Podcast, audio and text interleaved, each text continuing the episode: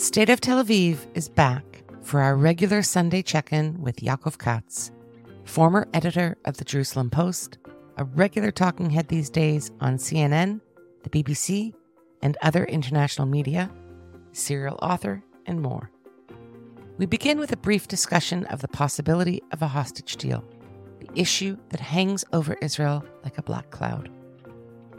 The hostages' continued captivity is tearing the nation apart. Nobody knows, but we hope, we hope so, so hard. We then move up to the northern front, where hostilities have been intensifying in recent days between the IDF and Hezbollah. The conflict there is very different. More than 100,000 Israelis have been evacuated from their homes, and life is totally disrupted. But it's this weird state of suspension not war, not peace. No one has any idea if, when, and how they will be able to return home. And lastly, we touch on the inevitable in Israel political brinksmanship.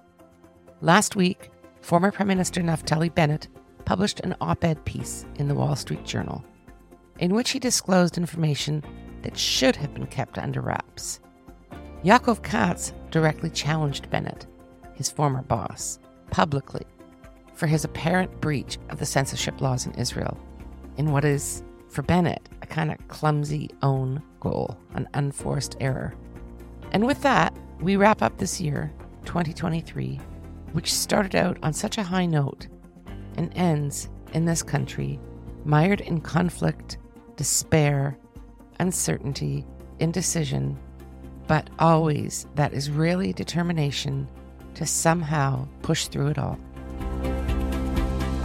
I'm Vivian Bercovici, former Canadian ambassador to Israel and now living in the amazing state of Tel Aviv. Stay with us. Good morning, Yaakov Katz in Jerusalem on this beautiful morning of New Year's Eve day. It's a beautiful day, and let's hope it will be a beautiful year that we have ahead. It can only get better, but I fear that it may actually get worse before it does get better. So let's just dive right into what's going on. And we have no shortage of things to discuss today. I want to start with the uh, possibility of Hamas releasing hostages. There seems to be renewed focus on discussions leading to that possibility. Five of the top Hamas leaders have convened now in Cairo, looking very grim in a group photograph.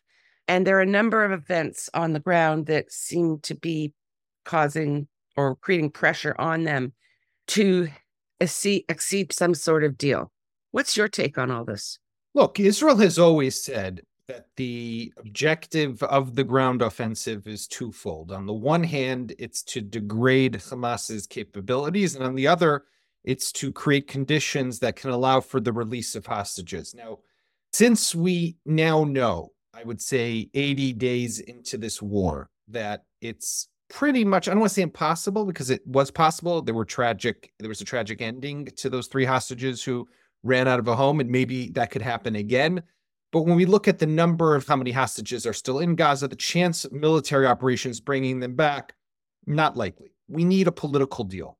And it seems that we are again at that point that one might be possible. It's going to be one that Israel will have to decide that it's willing to do, but we also need Hamas to decide. And from what I've been hearing and reading, Sinwar, the Hamas leader in Gaza, is taking his time making the decisions about this. And it could be for a number of reasons. It could be that he doesn't want to give up the hostages because he knows that is his insurance card and that's what's keeping him alive.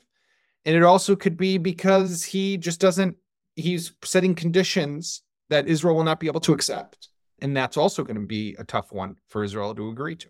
There seems to be some kind of broigus, if I can use the fabulous Yiddish word for blood feud, infighting between Sinwar and the other five Hamas bigwigs. And I say this because uh, it's been talked about and we've been reading about the fact that uh, Hezbollah and Iran are not pleased with Hamas, that Hezbollah had planned its own dramatic invasion of Israel on the northern front.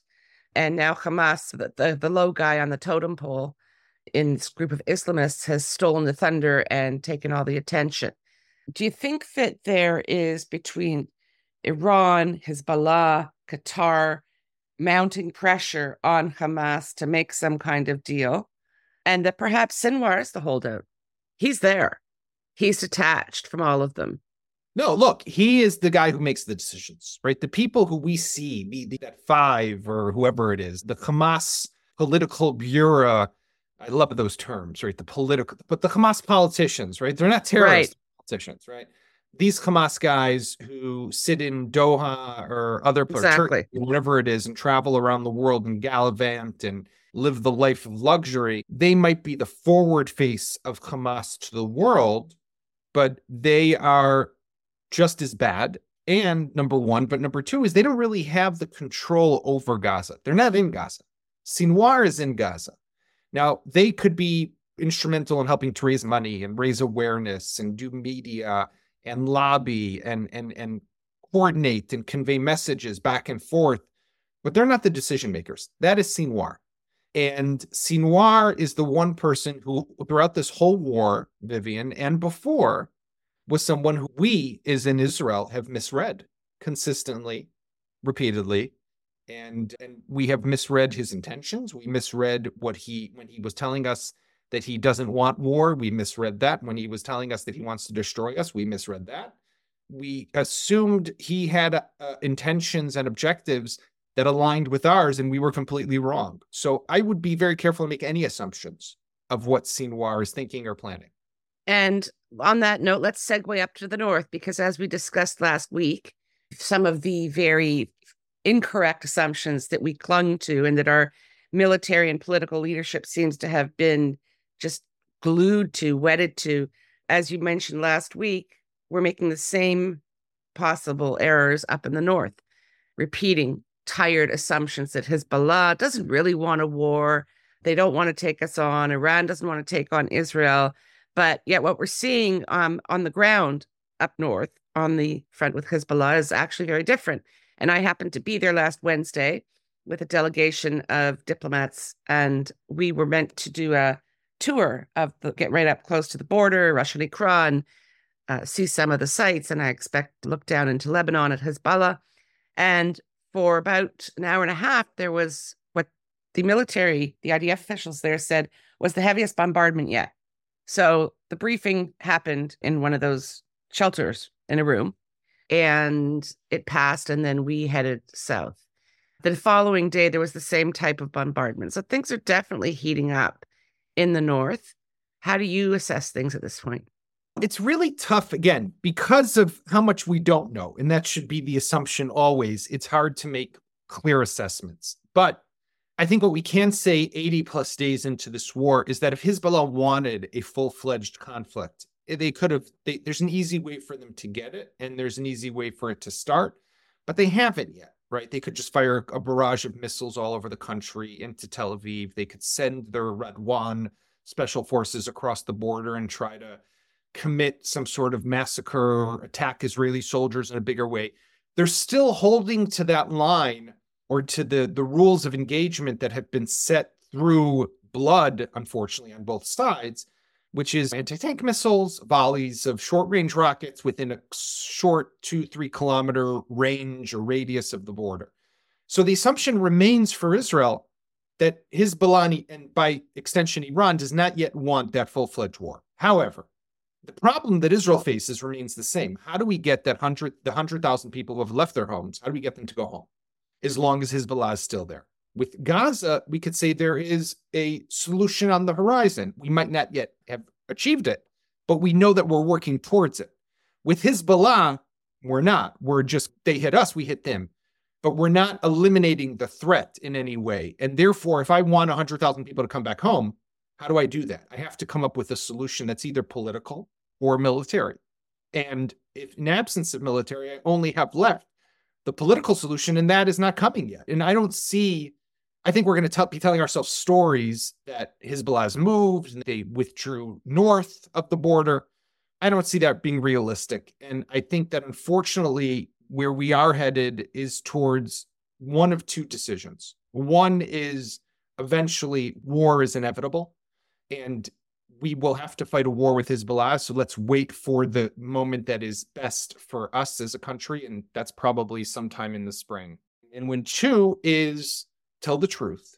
I don't have a solution right now. I'm sorry, people. You're going to go back home. I'm going to put a lot more soldiers along the border to protect you, but I don't have a solution. And we have to wait to see what happens. But we're so far, we're not seeing either of those happen. And one of the reasons we're not seeing either of those things happen is the increasing level of electioneering, politicking, campaigning, whatever you want to call it. There's only so long you can keep that beast in a cage. And it was exactly a week ago that President Isaac Herzog took to the airwaves and implored the politicians of Israel to please just stop going at each other, stop with the politicking, stop with the criticizing. We're at war and we need to save all of this for later. It was a very strong admonition, to say the least. And then a few days after that, we have this crazy article in the Wall Street Journal. Tell us about what that did and what that said. Former Prime Minister Naftali Bennett writes an op ed in the Wall Street Journal talking about how we have to go after Iran. And Iran is being let off with immunity. By the way, I agree with everything he, he wrote there. I've been saying the same for what it's worth since the beginning of this war as well. However, there was one paragraph in there where he spoke about two operations that he oversaw as prime minister. One was attacking a UAV factory in Iran, and the other was assassinating a Iranian top operative who had planned to kill Israeli tourists in Turkey. And he took credit for that. As here's this is what I did. I changed the paradigm back when I was prime minister, and we need to keep on doing that. Now, I know Bennett. I worked with Bennett in the past, in the beginning of his career. In fact, that's, that's how we met. And that's how we met back in 2013, uh, 2014, 14. But what got me, and I then tweeted about this in Hebrew and in English, and I reached out to the censor to understand was this article submitted to the censor? Because I, as a journalist, have tried to write this a number of times. I'm familiar with both of these operations, and I know that every time that I wrote about them, I had to attribute it to foreign publications. In other words, just for our listeners to understand, if something is censored in Israel, Israelis cannot write about it. But if it's been published elsewhere, we can attribute it to that other publication. So I could write about the attack on the drone factory according to CNN or according to Der Spiegel. But here Naftali Bennett wrote it without it. So I, I reached out to the censor, who I got confirmation that he never submitted his article to the censor for review, which is against I don't want to say against the law, but it's probably against the law. like I've I, I who have been in this business for a long time and written books and thousands of articles about national security issues. I've had times that when I made a mistake and did not send something or publish something that I was not supposed to publish, I've gotten letters threatening me with legal action by the censor. And thankfully, I've managed to resolve those over the years. But I have long had a problem and a hang up with the the way that we have this organization that tells us what we can, write, And also the double standard, right? Why is this guy allowed to do what he wants? So I called him out for it. That blew up into a massive story that I didn't necessarily anticipate that it would be this big. But Netanyahu spoke about it at the press conference last night and said that Bennett, the former prime minister, wasn't authorized even to reveal that information. He's been attacked by politicians across the spectrum. But I think back to your question, Vivian, what was he doing? What was he thinking? He was thumping his chest. I'm this tough guy on Iran and everybody's posturing and positioning and getting ready for that election that might come or might not come. And that's probably what it was. And he just wasn't thinking through what he was doing. Just a stupid mistake that never should have happened. And he needs to be smarter. And all these politicians need to be smarter. But the problem is, like you said, they're all positioning themselves for the day after and for the eventual uh, election that might be coming. Yeah, in fairness, not all of them. There are a few standouts, and Bennett is now in that crowd. But I would have thought that he has people around him whom he consults about, hey, have a read of this. What do you think? That right. somebody might have prevented that. Has he responded or said anything publicly about that?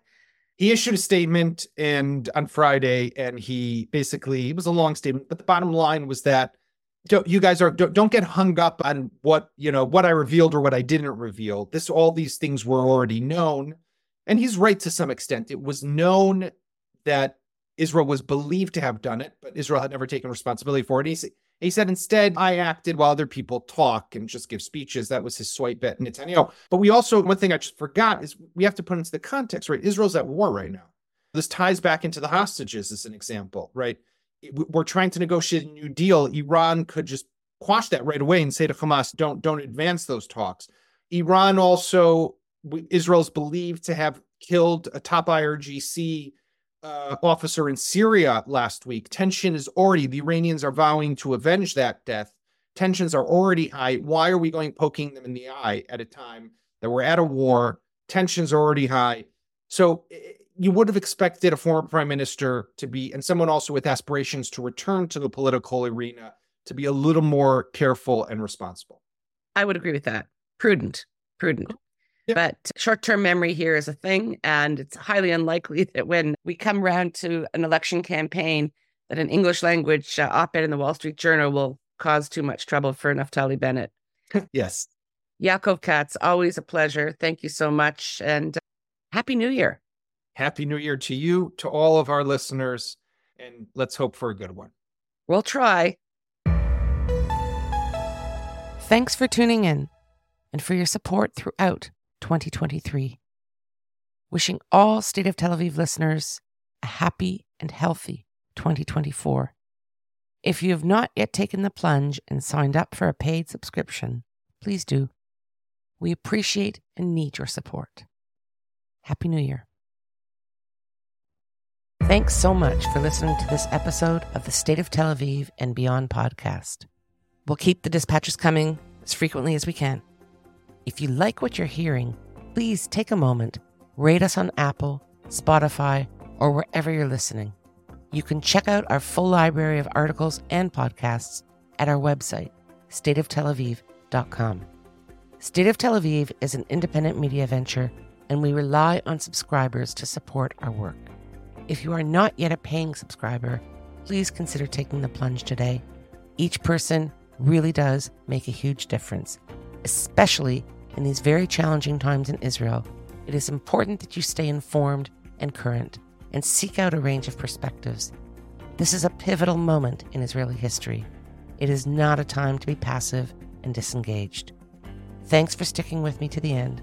I'm Vivian Bercovici, signing off from deep inside the state of Tel Aviv.